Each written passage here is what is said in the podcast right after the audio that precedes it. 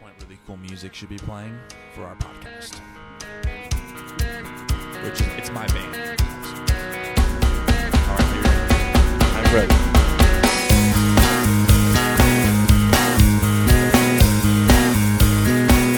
Welcome to the Coffee Theology and Jesus podcast. I am your host, Tim Whitaker, joined here by the ever stunning, ever scar headed Rob Big Michael. Hello, listeners. Rob, I gotta say, you know, you had an, a- an accident a few months ago, or about what two months ago now. yeah, about two months. Your head is looking mighty fine. oh, I thank you. It's healing. It's healing nicely. So it looks like just a little bit of road rash. yeah, just a little bit. All right, cool. Um, Rob, let's get right into it because this is an action-packed, non-stop train here because there are so many things I want to talk about. I mean, I am over. My brain's overflowing with just things to talk about. So, um, let's start with the easy stuff first. What are we drinking today for coffee, Rob? Uh, Folgers Instant. Coffee. Ooh, man, one step down from the usual Folgers. Yeah. So- Oh, yeah. You couldn't think it could get any worse than Folgers. No, it did. but we did. Well, that's not true. I actually used. I actually bought a can of ShopRite instant coffee. Okay, you went worse. That was pretty bad. Yeah, that was pretty bad. Um, I still have it. It's still good. I think the expiration is like 2090. no, no, no. It was never good.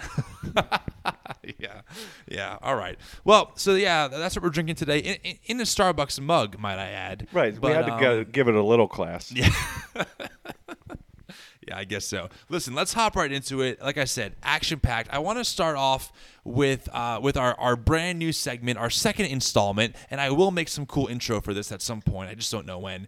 Christians in the news. I want to get to that, and the reason why is because I am flat. Well, I'm not flabbergasted. I can't be. I'm numb. I'm numb these days, Rob. um, just when I think that um, that uh, you know the the Christian culture couldn't get cheesier or worse. It, it never ceases to fail me. So let me tell you this story. So I'm on my uh, my my Apple TV and I'm on the the movie trailer section. And for anyone who's ever done that, you can really get lost in trailers because it recommends new trailers to watch every time you've watched the trailer. So I'm going through. I started with Batman versus Superman. I was I started with that one. I went down to Star Wars. I mean, I was just going through. But then you start getting getting into like these more obscure titles, things that you never heard of that are coming out in like two days. I, I'm laughing because I know where he's going, and going from Batman to where he's going Right. is, is very. I very don't know strange. how I got there. It, well, it was just kind of like a one thing after another. It's kind of like on YouTube when you start looking at, at at you know kitten videos and then you end at you know neuroscience surgery or something crazy like that. very Um, true. Yeah, so it's the same thing. So anyway, so I'm I'm watching this trailer and in my recommendations is God's Not Dead 2. 2, Rob. As if one wasn't enough. As if as if one movie with the Newsboys is not enough. Oh no. The second one is coming. Now, I will preface, I will say I have not watched the first one. I probably should. All right. Oh, you didn't even watch the first one after your Facebook comment? Well, Rob, I've never tried heroin either to know that it, I don't need to know that to know that it's addictive. okay, I don't need to try certain things to know I'm not going to enjoy it. All right. Okay, so so here I am. I had to click on it. I had to. So I clicked on the trailer, and man, was it every Christian stereotype in the book? I mean, here's here's the preface of the trailer. It's first off, it's Melissa Joan Hart. That's hilarious. She used to be on Sabrina the Teenage Witch, Oh, of which, by the way, shows. I wasn't allowed to watch as a good Christian child because it was, you know, so evil. But anyway, so it's her. She's a teacher, okay? And uh, the trailer starts out innocent enough, and the whole premise is that she's a teacher in a high school, and a student, um, she's talking about nonviolence um, to her students, and a student raises her hand and says, Isn't that what Jesus was like? or something to that effect. And she answers, Yes, that's what Jesus was like. And apparently, some student didn't like that she said the word Jesus, so the trailer hints that he texts someone, or you know, like like his parent or something like that, and then the parent makes a big deal out of it. And then the next scene um, is just uh, is is you know Melissa Joan, what's her name, Hart. Um, in the principal's office being asked, Did you say the name Jesus? And she's like, "Well, if you mean did I answer the question, then yes, I did say his name." And then the music gets all like depressing and intense, and then all of a sudden the ACLU's getting involved, and you know, like the big bad lawyers there, and he even says he's like, "I don't like what any of these people stand for." And it's, it's like a classic like stereotype of every like Christian fear ever to the extreme.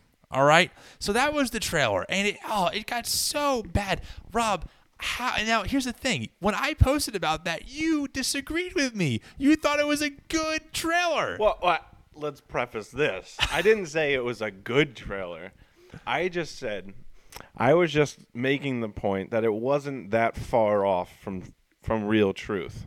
go on So, especially in New Jersey, where we're from, the great state of New Jersey, uh, I was talking to Julia's cousin recently, and she was saying that one of her students, her, his mom or dad passed away recently. I couldn't remember which, and she was saying her frustration because she couldn't even say to that child, "I'm praying for you. Your mother's in a better place. Um, we're thinking about the family." You you couldn't say any of those things that would.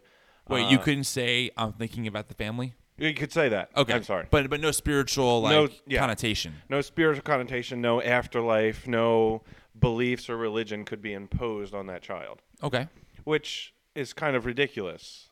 Uh, here's a you know kindergarten age student, and his mom just died, and you're not even allowed to comfort him with words of comfort that Facebook used. Hashtag pray for Paris.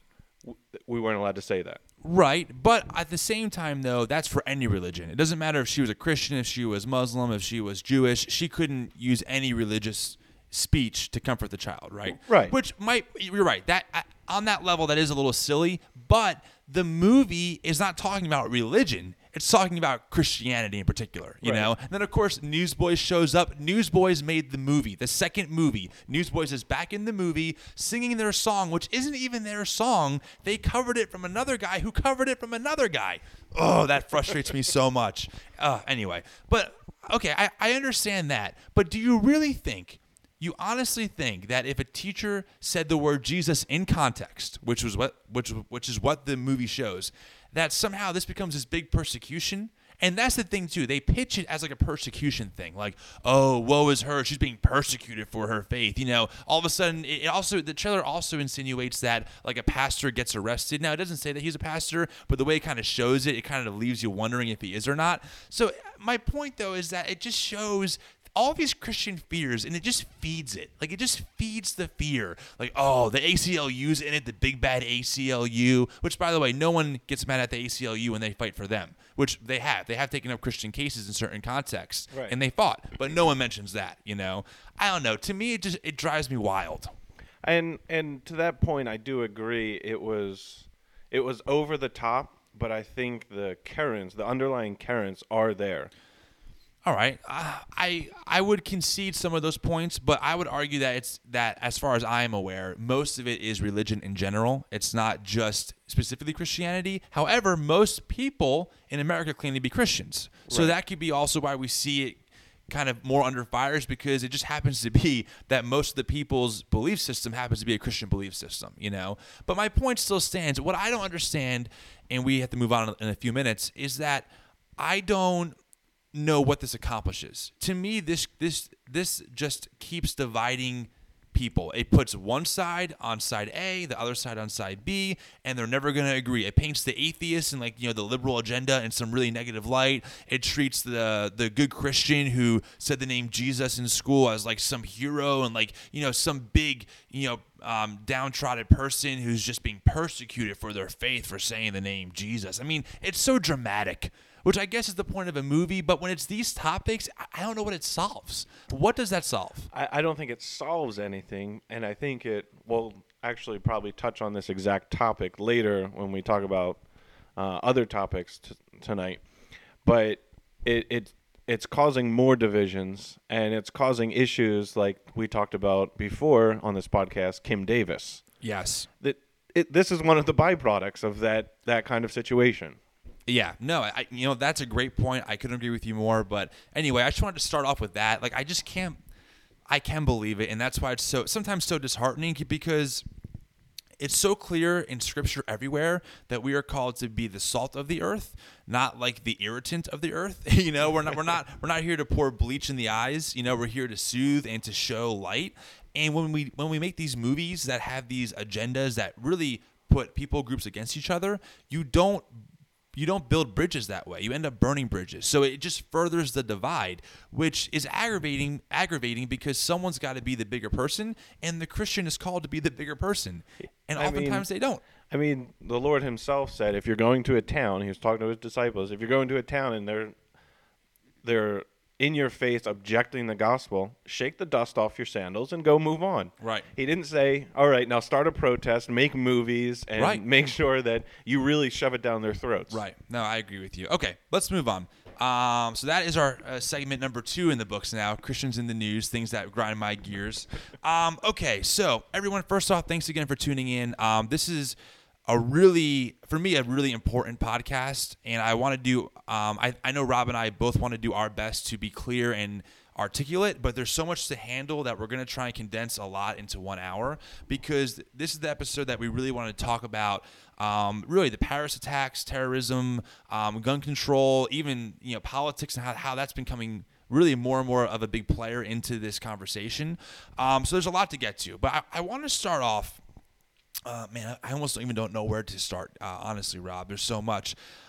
Hmm. Well, okay. Let's start with this. I mean, obviously, we were all kind of stunned with with, with, the Paris attacks. Yeah, um, which our prayers are definitely still out to those families, and even there were attacks in Africa after that. I mean, there's a there's been a lot going on, a big resurgence. It seems like. Yeah. Um, from from ISIS, at least in the media spotlight, because they kind of were on the map for a while, then they kind of had a lull.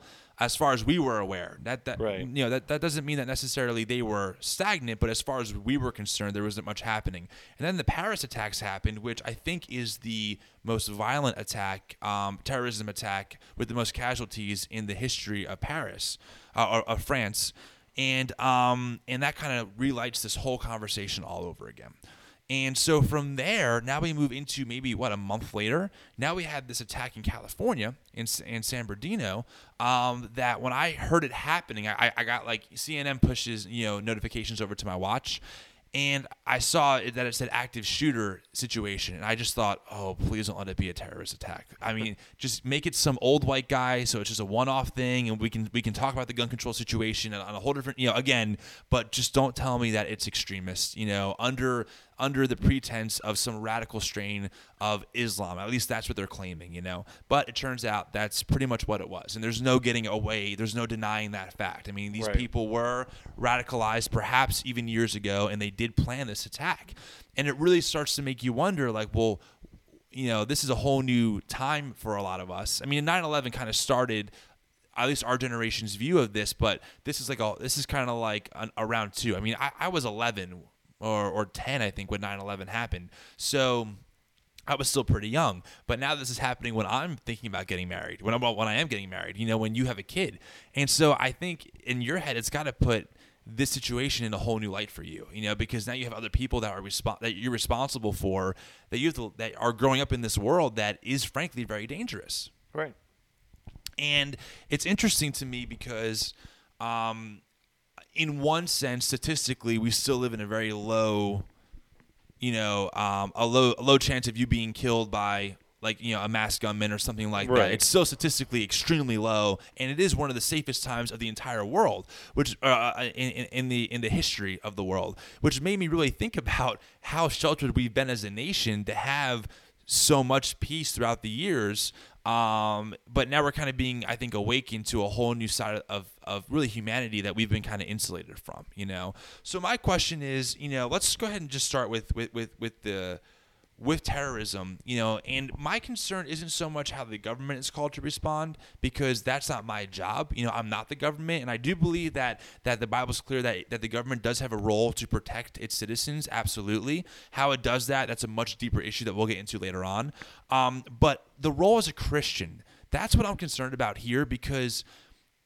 I think that sometimes we don't realize that the role of the Christian should not have the same ideology as the role of the government because we're not called to be a government. We're called to be the body of Christ, reaching out to the world. So as far as terrorism is concerned, what do you think is the Christian response? I mean, that, that's a really loaded question, Rob. There's no doubt. But where does it start for the Christian in America? Because frankly, some of the responses I've seen on Facebook, on all those things, they're a little disheartening because they're very aggressive, and I understand why. Don't get me wrong.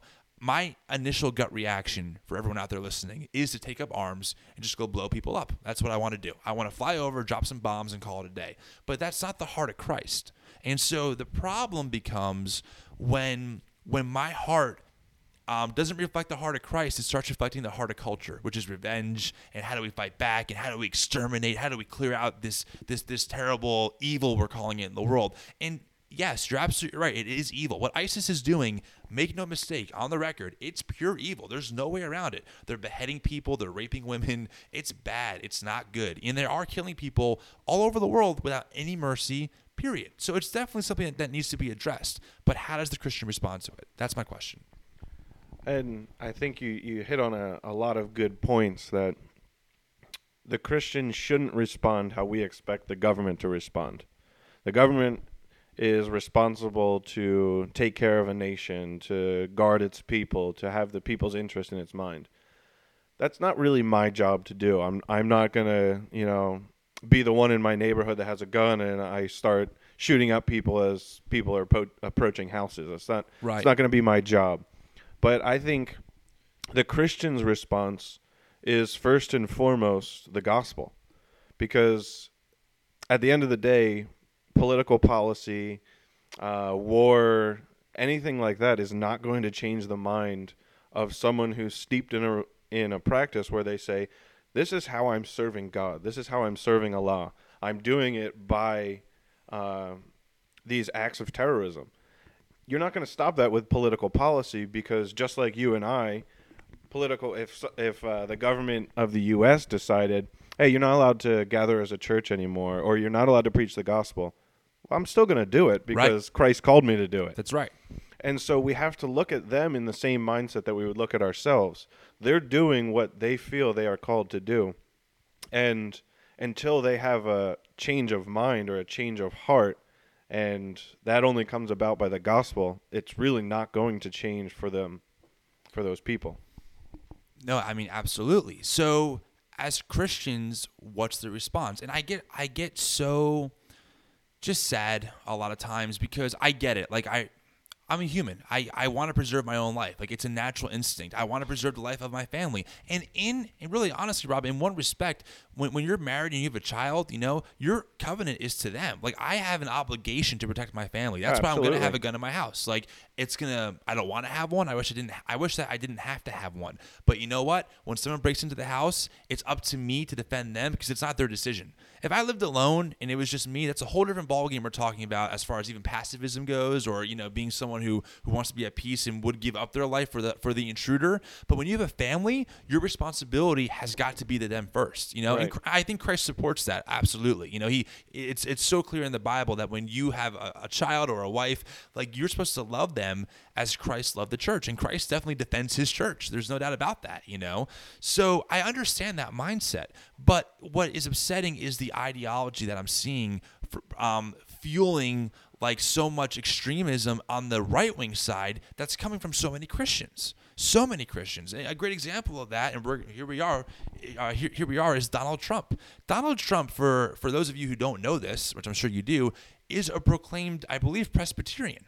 Let me double check that. I think it's that or it's Methodist, but it's one of those. He claims to be a Protestant. So I want you guys to think about this, especially for my listeners out there who are big Donald Trump supporters, which by the way has been growing, which is also alarming. But a Christian who who wants to close off the borders to an entire people group, who wants to start monitoring uh, uh, uh, uh, mo- monitoring um, mosques, who wants to start just banning people, and who who has those views. There's nowhere in Scripture that supports that. And it, it also might add in our Constitution, but that's a whole different subject. But Donald Trump is a very mean-spirited man. It's very clear. If you watch him in the debates, he's very shrewd. He's Right. very he's very cold. He's very calloused. He he says things to even his own candidates, like on, on his own team, that are really just they're below the belt Oh, definitely. all the time. Um, all the time. In fact, one one time um, at one of his events, one of his protesters that was protesting his event got pretty beat up by some people in the crowd, and his response was that the person deserved it. So Donald Trump does not at all have any any glimpse or any really um, image of God on him, as far as I'm concerned, regarding how he acts. You know, it's so frustrating to see someone claim to be really a Christian, because that's what he's claiming to be, but have such an anti Christian message that other Christians agree with. And I think part of that is Christians are responding not in love, but in fear. Yeah. So there's this whole, the media is doing it, um, talk show hosts are doing it. Uh, Facebook is doing it. Everyone is sowing this cord of fear in everyone's head.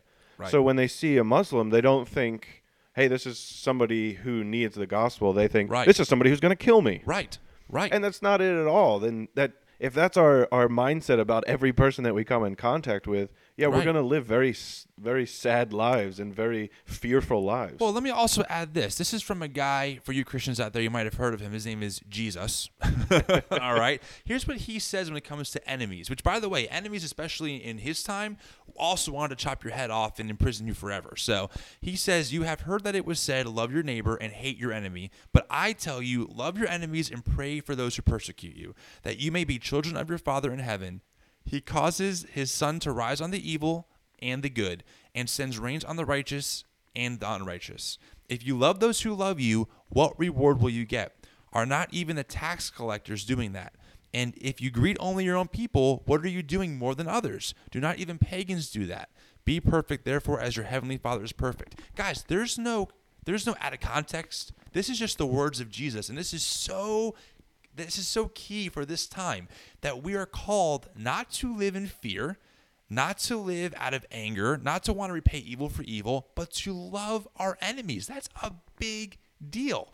And it's amazing because some of the people that I know who are the, who are the most for Trump and the most for banning all Muslims and are, and, and, and, and are the most supportive for you know bombing Middle Eastern countries are the ones who claim to be the most theologically accurate. Like they're the ones who claim to go to these Bible believing churches that that just follow just the scripture. Well, then follow the scripture. Even if it's hard. Trust me, my instinct is not to love the the the terrorist. It's not.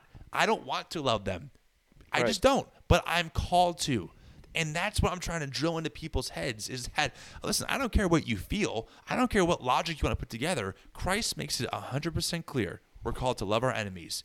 No ands, ifs, or buts. There's no there's no stipulations. There's no certain, you know, um, things that, that he says, well, excluding this person or excluding this type of person. It just says love your enemies. Why is it such a hard thing for Christians to grasp? I think you nailed it, Rob. It's because they want to live in fear. The media hypes everything up. I mean, CNN, you guys see some of their headlines, you know, terror everywhere, you Right. know, the the oh the horror scene. I mean, things that make you freak out. Yeah, I, I get it. But as Christians, we are called to rise above. Uh, we're called to rise above.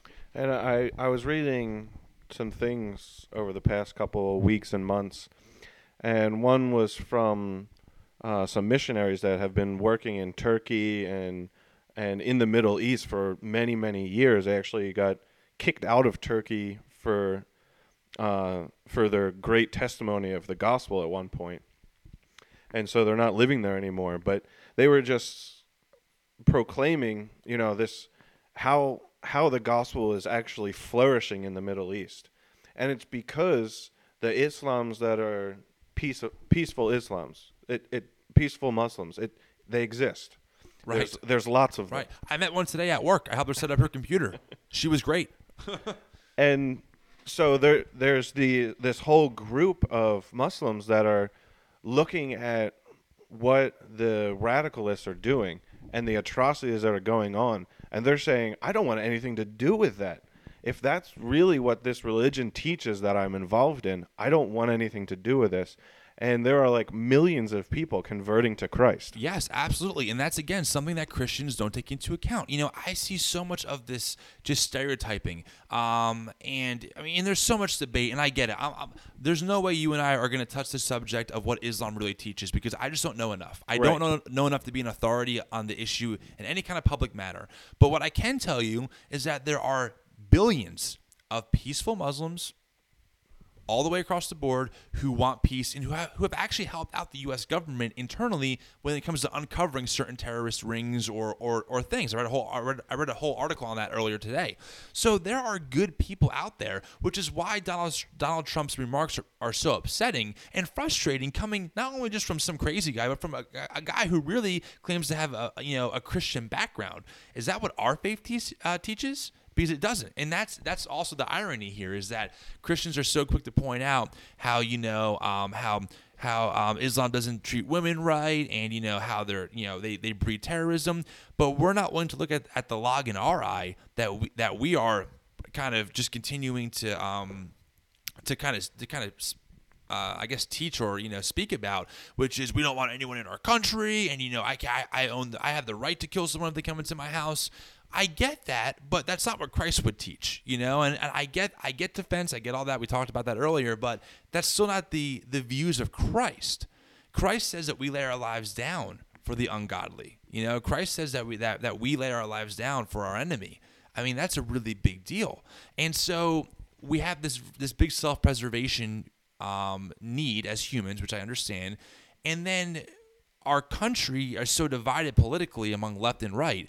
And then you have these Christians, some are left wing, but the majority are right wing. I mean, there's just no way around it. Right. If you polled all the Christians in the U.S., the majority are right wing Christian uh, Christians, um, who somehow have managed to trick themselves into believing that that they are are Christ followers who also support crazy things like banning all Muslims from the U.S. I right. mean, I I'm just so flabbergasted about how pick and choosy. These are the same people who bash Joel Osteen for preaching a certain gospel, but the gospel that they preach isn't accurate either. Because right. I'm like, what Bible are isn't we reading a gospel out of? at all? Right. It's really not because the gospel has got to be the center of everything. And if it's not, this is what happens, right? If if if if your mentality is okay, well, I go to church every Sunday, I'm a good Christian of course, this is the result we get because the theology isn't deep. The gospel is radical, man. It's a radical movement that not everyone can can really live through in a sense. You know, it's it's a big deal. I mean, think about it. All the disciples, none of them really died happy deaths.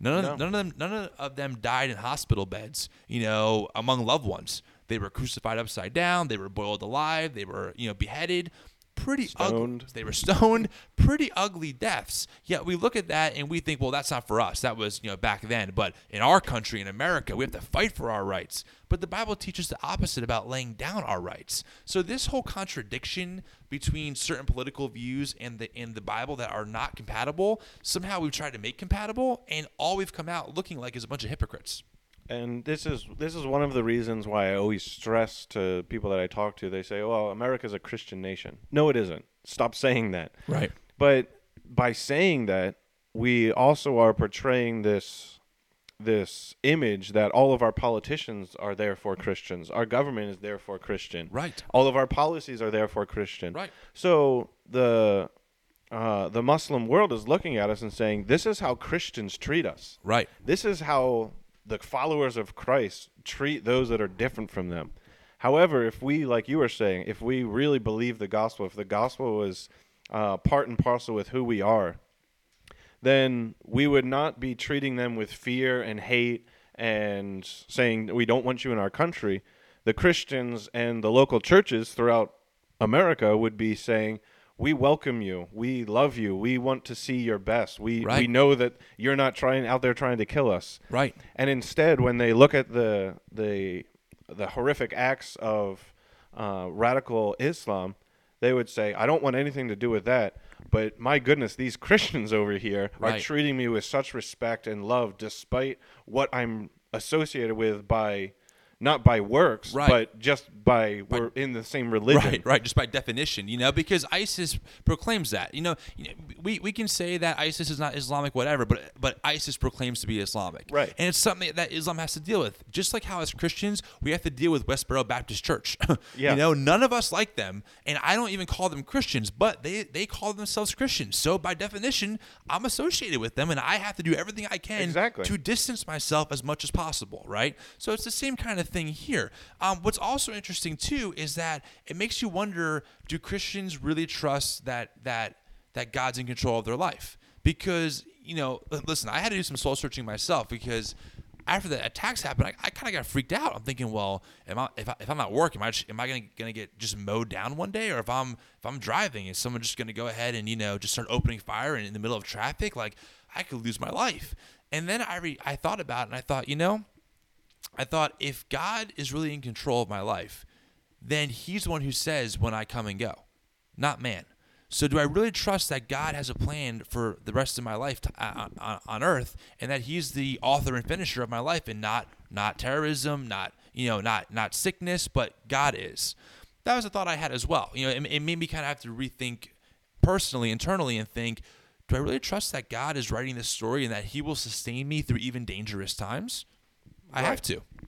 And it reminds you of the words of Jesus Christ himself Fear not, for I am with you always, even unto the end of the age.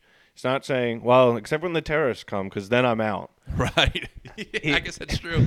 He's there always. Right. And it's always for our best, always for our benefit. Yeah, well, there, there are going to be times where things like this happen, but it's not out of God's control, as you were saying. It reminds me of uh, Noah. And Noah facing this judgment, facing something that was far out of his control, but he had the promise of God that he was going to get him through it. Right. And so it came to the end and God reminded him, "Okay, I know you've just went through this terrible event, but I want you to fill the earth. I want you to multiply. I want you to have children still and go and multiply throughout the earth." And that was something that was comforting to me cuz Julie and I have had the discussion before. Man, do we even want to bring children into this world? Right. But we got to reflect on Noah, and after such a horrible time, a horrible judgment, God said to Noah, Look, it's good for you to bring children into this world. I want you to multiply. I want you to fill the earth. Right. We still have that same promise now. Yeah. God's not saying, you know what, this is a little too out of control. I was Don't bring children this. into this. I wasn't planning this, you know, absolutely not. Yeah, you're completely correct. Um, that was something that Sarah and I had to talk about when we were planning our honeymoon. And I was, you know, we were kind of like, well, do we go on a cruise? Like, what happens if someone's on the cruise and wants to do some serious harm? We're on a cruise in the middle of the ocean. And I said, you know, I said, you know what, though? I don't want to live in fear. I don't want to let other people dictate you know things I, I choose to do or not because of the fear of something bad happening. I mean, if I lived like that with everything, I would never leave the house. No, you know, what if not. I get into a car accident? What if I meet someone who wants to do me ill harm? So that mentality of living in fear is exactly what what groups like ISIS, groups like those you know those those terrorist groups want want us to do. But the way that that we really kind of conquer that, in my opinion, is we, we just don't we do our best not to live in fear, not not to give in, and we respond the right way. Now, I also want to reiterate that for people out there listening that that these views are I'm not saying that our government should have these views. I understand that. In fact, in Romans 13, the government does not bear the sword for nothing. You know, governments do have certain responsibilities for sure to protect their people.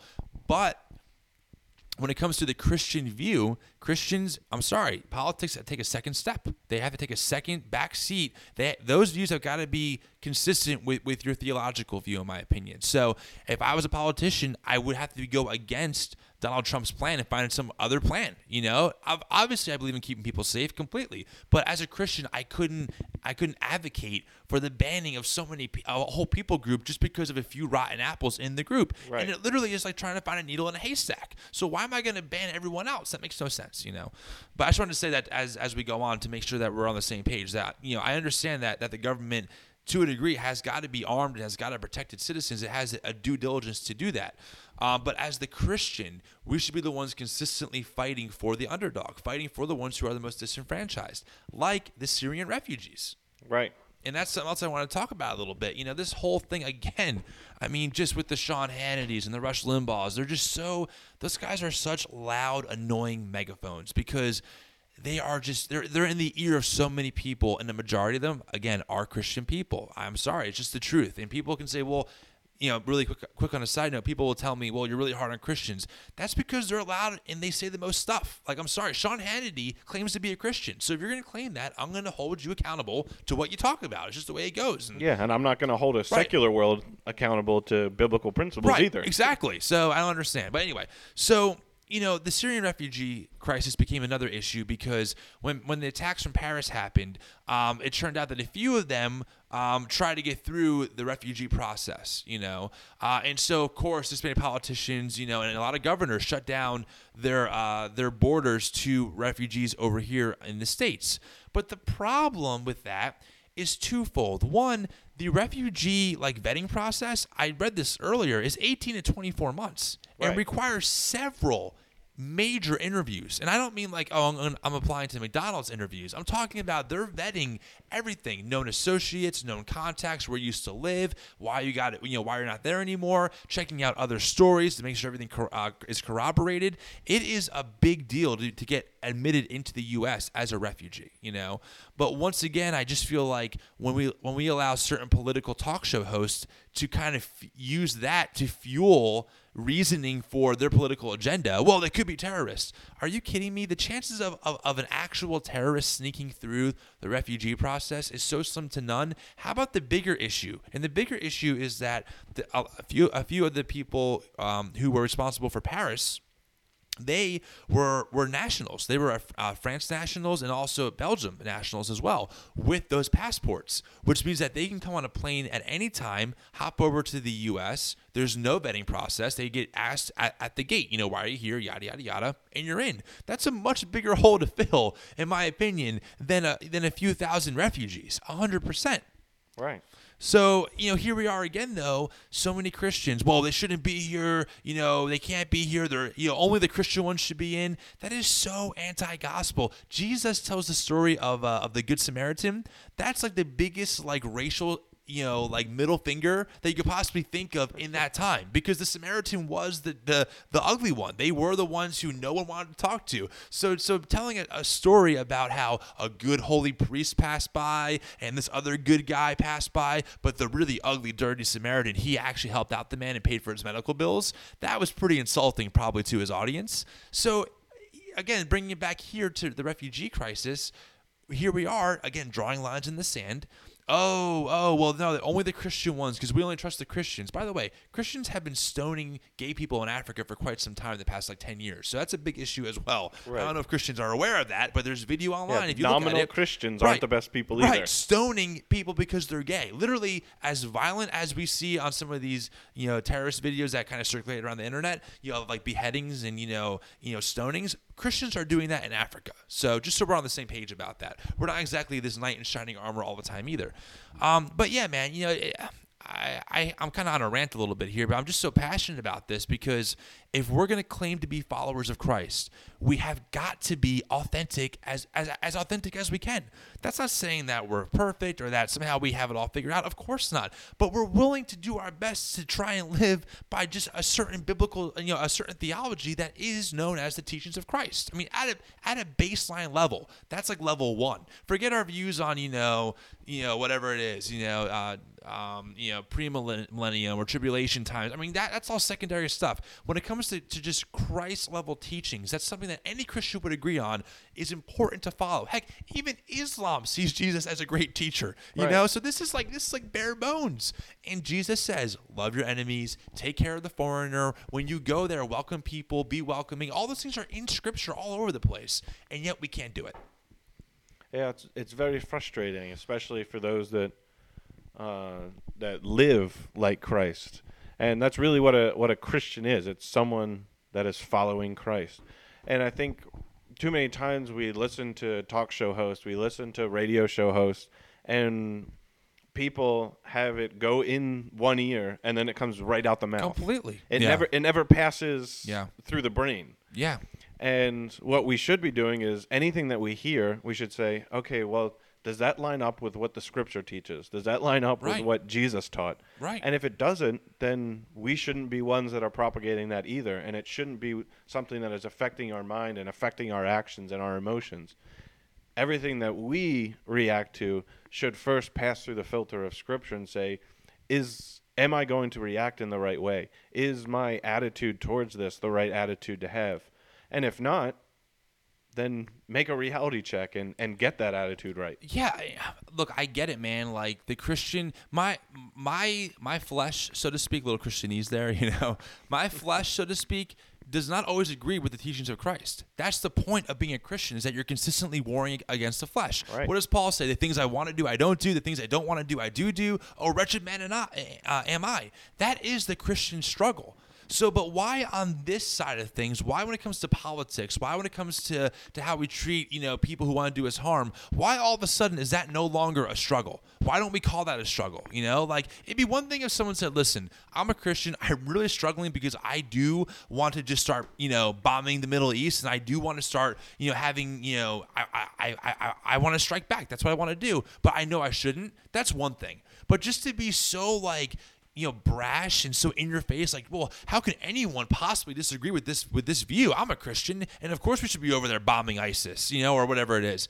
It makes you think like wait what like how is that not how is that not at odds with each other? How is your how is your christian theology not at odds with that mindset of wanting to ban certain people groups or wanting to to monitor you know certain religious areas or whatever else it is you know or you name it you know there's so many things you know? Um, how how does that happen? And i'll be honest because we're going to move into a little bit into uh, to jerry falwell when he said um, when, it, when it comes to gun control I wrestle with that because on one end, I don't think that regulating guns somehow takes guns off the streets for criminals. I really don't believe that at all.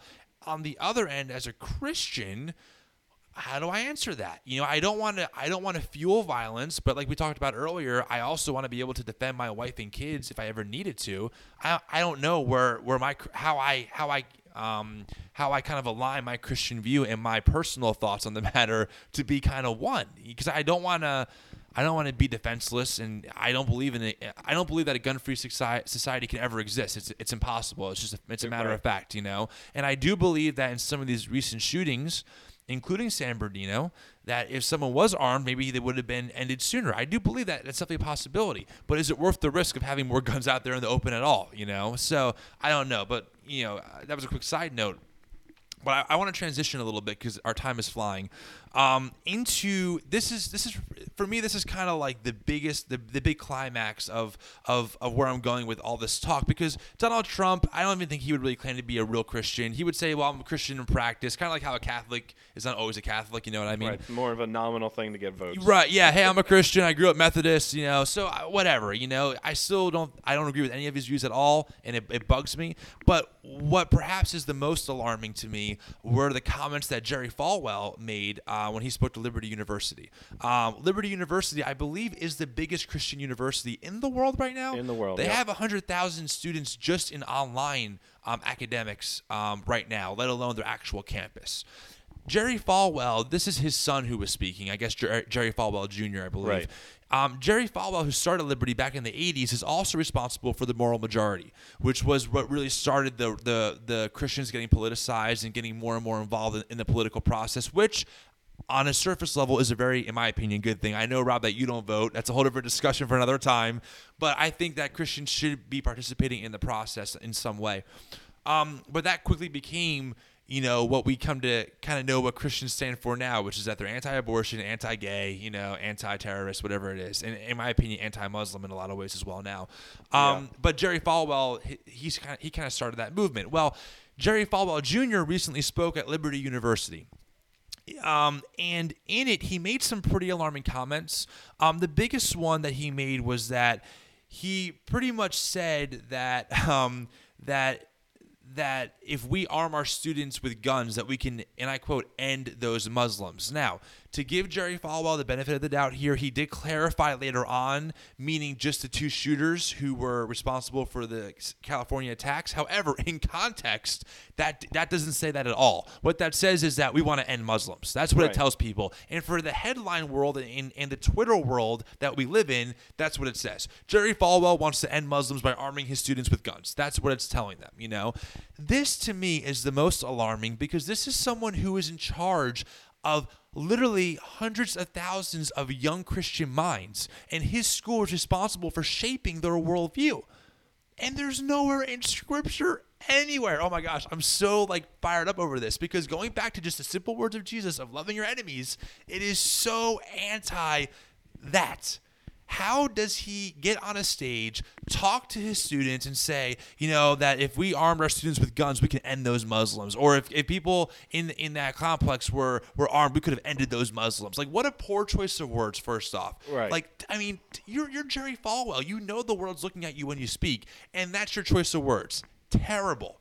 Terrible. I've had people defend him though, and they say, well, he's a human too. Yes, but he's in leadership. And as James says, leaders are held to a higher standard. double it's just that simple. A double standard. So I guess I, I can double critique him. No, I'm just Yes. kidding. Um, he then went on to say um, that that that that his uh, his college will offer free gun lessons to students.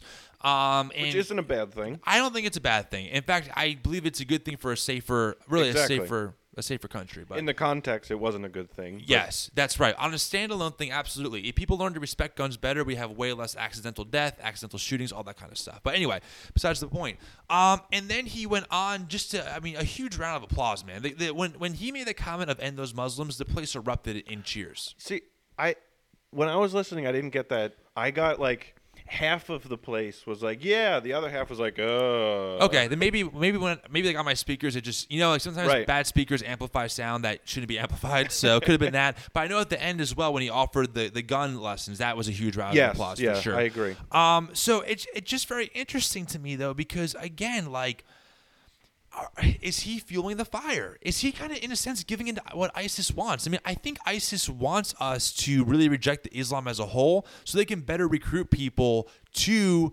Right. do what they want. You know, like, see, I told you the West is turning against you. And- that kind of mentality. and par- some of the articles that I was reading was um, that's that basically is part of the recruiting strategy is the ISIL and ISIS in the Middle East is looking they th- so there's a whole history there of Yeah. Christians coming in and really it was they view the Western culture as Christian, the entire Western culture. Hmm. So us coming in and setting up our democracy is demeaning to them and saying you don't deserve power. We're going to be the ones in power. We're going to say your rules. We're going to do this.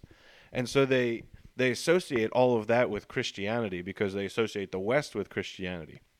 And so when they come to America, which is supposedly the land of the free, which is supposedly at this melting pot where we uh, accept everyone and we have all of these different beliefs and we can coexist. Then the Christians, who they already have a negative view of because of what's going on in the Middle East, um, I should say nominal Christians, Sure. um, then they start reacting with this unchristian behavior, unchristian attitude, unchristian motives, even. And so they look and they say, "Wow, maybe maybe what ISIL is teaching is correct. That these Christians actually want to end us too." Right, right. It fuels the fire.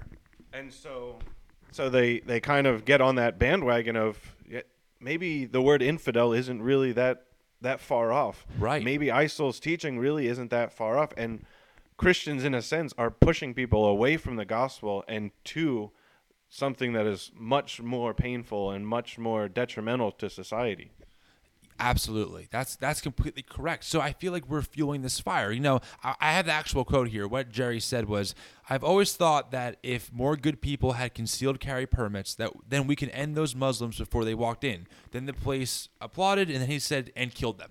So he made it pretty clear, you know, that if if more people carried, we could have went in and just killed them while we could have. Then he also said. Um, we offer a free course for, for, for gun permits and stuff like that. Let's teach them a lesson if they ever show up here. Again, the opposite of the Christian, of the Christ centered response. What was it that Christ said on the cross? What were his, his final words? Father, well, one of them, some of them. yeah, no, not It is finished? nope, not, not that. Something else. No, but some of his final, final, final words were, "Father, forgive them, for they know not what they do." It wasn't, fire, like, "Father, rain down fire from heaven and abolish them." It wasn't, "Father, take them out and smite them for years to come." It wasn't, "Father, you know, you know, kill them." It wasn't any of that. It was, "Forgive them, for they know not what they do." I mean, how how much more black and white can this be when you're looking at the words of what we claim to be the Son of God, the guy who rose from the dead, who is equal with God? Those are his words that we believe because Jerry Falwell and myself included are very big on the Bible believing being the inspired word of God. I'm Right. 100% for that. I believe that. So if those are the words of God, how can you say things like, let's teach them a lesson if they ever show up here?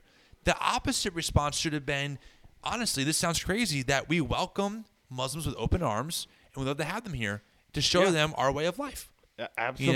know that and have that dialogue. Not if you come here, we're going to shoot you. Right. I, I'll tell you what. If, if if I if if I lived in a country where I was not the majority religion, I had a few wackos giving me a really bad name, and then one of the biggest colleges for the dominant religion of that country says, "Hey, um, if they ever show up here, we'll teach them a lesson." I would never want to be within. 30 miles of that place. 30, maybe 3,000. yeah, maybe 3,000. but I'd be intimidated. I would be fearful. Um, and uh, it's just definitely like it doesn't it doesn't fix anything. You know, it doesn't it doesn't work like that. You know, someone gave me a great. Oh, I was reading uh, Shane Claiborne. I love Shane Cla- uh, Claiborne. Uh, for those of you who don't know that, I love him. He's great. Shane, if you're listening to this, come on on the episode on the podcast, man. I would love to interview you. So, um, but anyway. He brings up a great point that in the garden, when uh, when Christ gets arrested, I think it was Peter who takes out his sword and chops off the guy's ear, and Jesus stops him from doing that and heals the gentleman's ear. Shane interprets that really as as like you know he had his gun and, and shot him and christ shot uh, healed him from that you know and said no that's that that's not the way.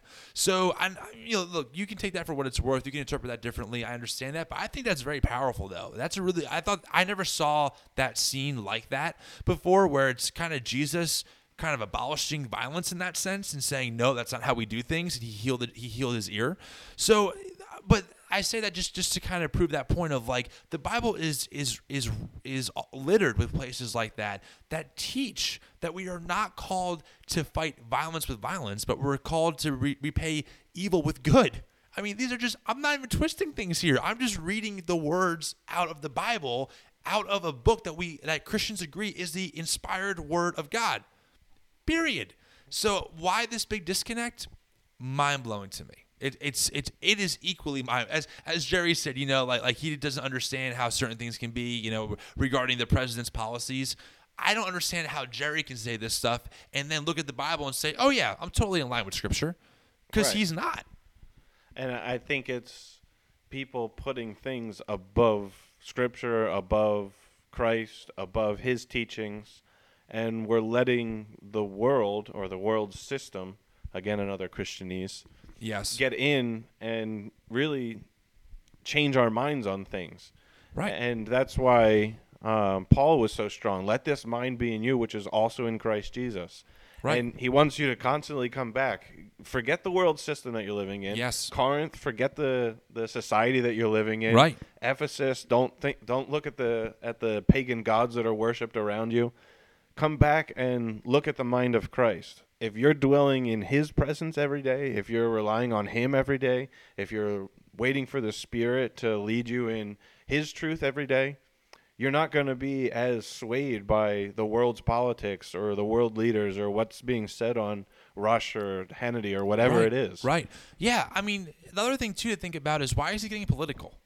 Why is Jerry Falwell, you know, getting political? It's funny because Romans 13 says that that God has people in power for certain reasons, yet the disrespect to the president that Christians have shown the presidency is really mind blowing. I mean, I've heard Obama called every name under the book. He's never seen any kind of positive light ever. And people are really convinced that he is the freaking Antichrist and that he's here just to destroy America and the America way, American way of life. It's bonkers. I mean, it's it's truly bonkers. But it makes me wonder, like, Jerry, why are you even getting political in your address to a college? You're not a political college. You're a college that you teach the, you're really a theo- in a sense you're very you're a theological college because you're a Christian college and of course you offer all kinds of degrees but why are you even getting political? Why even attack the president? Why not be a leader and say listen it's okay to disagree but we still respect the president for who he is. Right. he is in in authority to us uh, over us and we can definitely disagree. Look, listen I disagree with things that Obama does for sure. Who doesn't? I mean everyone agrees with disagrees with with, with different people. It's it's the way it is. But why can't we still be respectful? Why aren't we praying for him more then? It's really easy to criticize. It's hard to get on your knees to pray for someone that you really don't like which You really hear it. which should be something we're doing far more often. Yeah. I mean, even in Christian circles, like I was listening to um, some messages by a guy the other day, and he was just saying, you know, sometimes you disagree with how the elders, even in your local body, are are operating. Right. But before you go and criticize them, you should get on your knees and pray for them. Right. And it'll bring your criticism a whole lot more differently if first you spent time praying for them. And same with people in authority in a political realm. If we were on our knees praying for Obama, our criticism about him or to him or towards him would be very much different. I'm often reminded of Jude chapter 3, where it says, Speak evil of no man. it doesn't say speak evil of speak evil of no Christians. Right. It doesn't say speak evil of no people that agree with you. Right. But the scripture also reminds us that uh, Michael the archangel didn't even speak a word of accusation or railing against the devil himself. And yet here we are. We think we're so holy and righteous Right. that we can say Obama, he's such a liar, he's such a whatever name we want to throw in there, Right. and we think it's okay. Yeah, no, I you're absolutely man. That is it's so spot on, Rob. Absolutely. Um, it, it uh, yeah, it, it's difficult because I don't want to fall into the same trap and come across as this angry, hateful guy towards people that are in the same belief system as me. But at the same time, I'm not gonna. I mean, I just can't. I can't take it sometimes. And, and it's amazing because Paul was clear about that we're called to judge us each other inside the church, but not those outside the church. Right. So that's why I have no problem doing this because we're called to hold each other accountable. And guess what? Same goes for me, man. You know, I, I've been called out. It's, it's happened many a time from people, and I've had to hear it when I was wrong. I've had to change. It's not easy to do, but we're prideful people, man. We are we're, we're a prideful cu- culture. We don't want to we don't want to back down. That's why Donald Trump will never back down. He'll never he'll never No. say he's wrong about anything ever. That's why Jerry Falwell, uh, when he was asked for clarification, he said, "If I had to say what I said again, I'd say the exact same thing." Right. there, there's no there's no hint of you know well something maybe, maybe i spoke out too soon maybe i was wrong it's just nope i'm planting my feet i stand by what i said and that's the end of it. That's yeah, it would have been of a lot better if he would have said, "Yeah, maybe I shouldn't have phrased it like that." right right. Well he did say that. Hold on hold on. Just to be fair he did say when he when he referred to those muslims he was referring to islamic terrorists specifically those behind the attacks in paris and in san bernardino. Or i'm sorry uh, bernardino. Um but that's the only thing I would clarify. If I had to say what I said again, I say the exact same thing. So Right. it's still just not there's not an air of just like any kind of like thought behind it. It's just like you know what, it is what it is. I'm standing behind it. That's the end of it. Um, yeah, man. Wow, time. Wow, it's 56 minutes in. Time is flying. I wanted to kind of talk about gun control as a as a society. I don't know if we're gonna have time to do that. Um, I don't think we're going to because that's a whole other deep issue, and frankly, that's a little political anyway.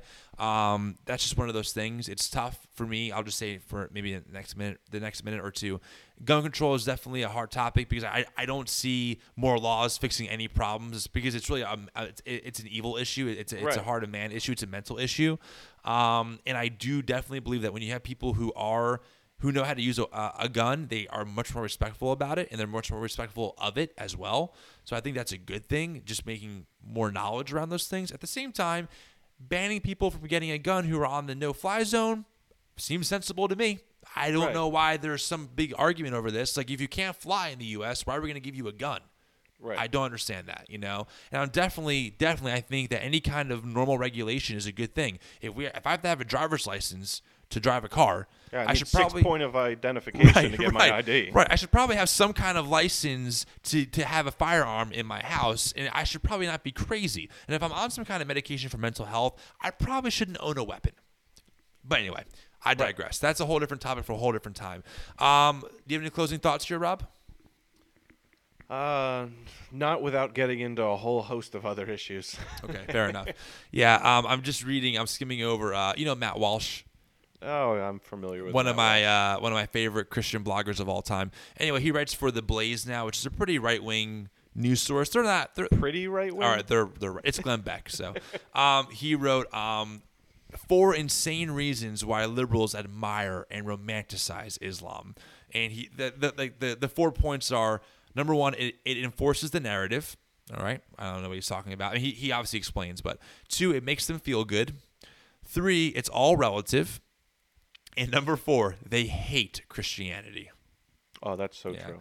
Again, you're really bu- you're really building bridges here. You oh, know, Oh, like man, we are just we're really trying to work together on this to come together as a nation and as a people to solve uh, things. No, no polarity, no divisiveness. No, I feel like he really wants to mend things and figure out how do we as humans approach this issue. And hey, here's some things that Christ talks about as ways to maybe do that. That's what I feel like he's trying to say. Absolutely. But it just gets lost in translation, you know. So you should probably put a comment. So what I gathered from this is you want to work together with the liberals. Right, right. Well, I know what happens. He writes an amazing piece, but then the Blaze they change everything. Yeah, Then they post it it, without his permission, for sure. So, um, anyway, so my final thought to all those out there listening. First off, once again, thank you for listening to the podcast. Our podcast has been growing, which is really humbling and awesome. Because Absolutely. we're just two guys, and really, really with, Jordan, three guys around random coffee tables. Right now, I don't even know the house I'm in. Um, I'm Rob is house sitting, so here I am. So whoever you are, kind people, thank you for letting me use your Oh, house. this but is the Peters. okay, thank you.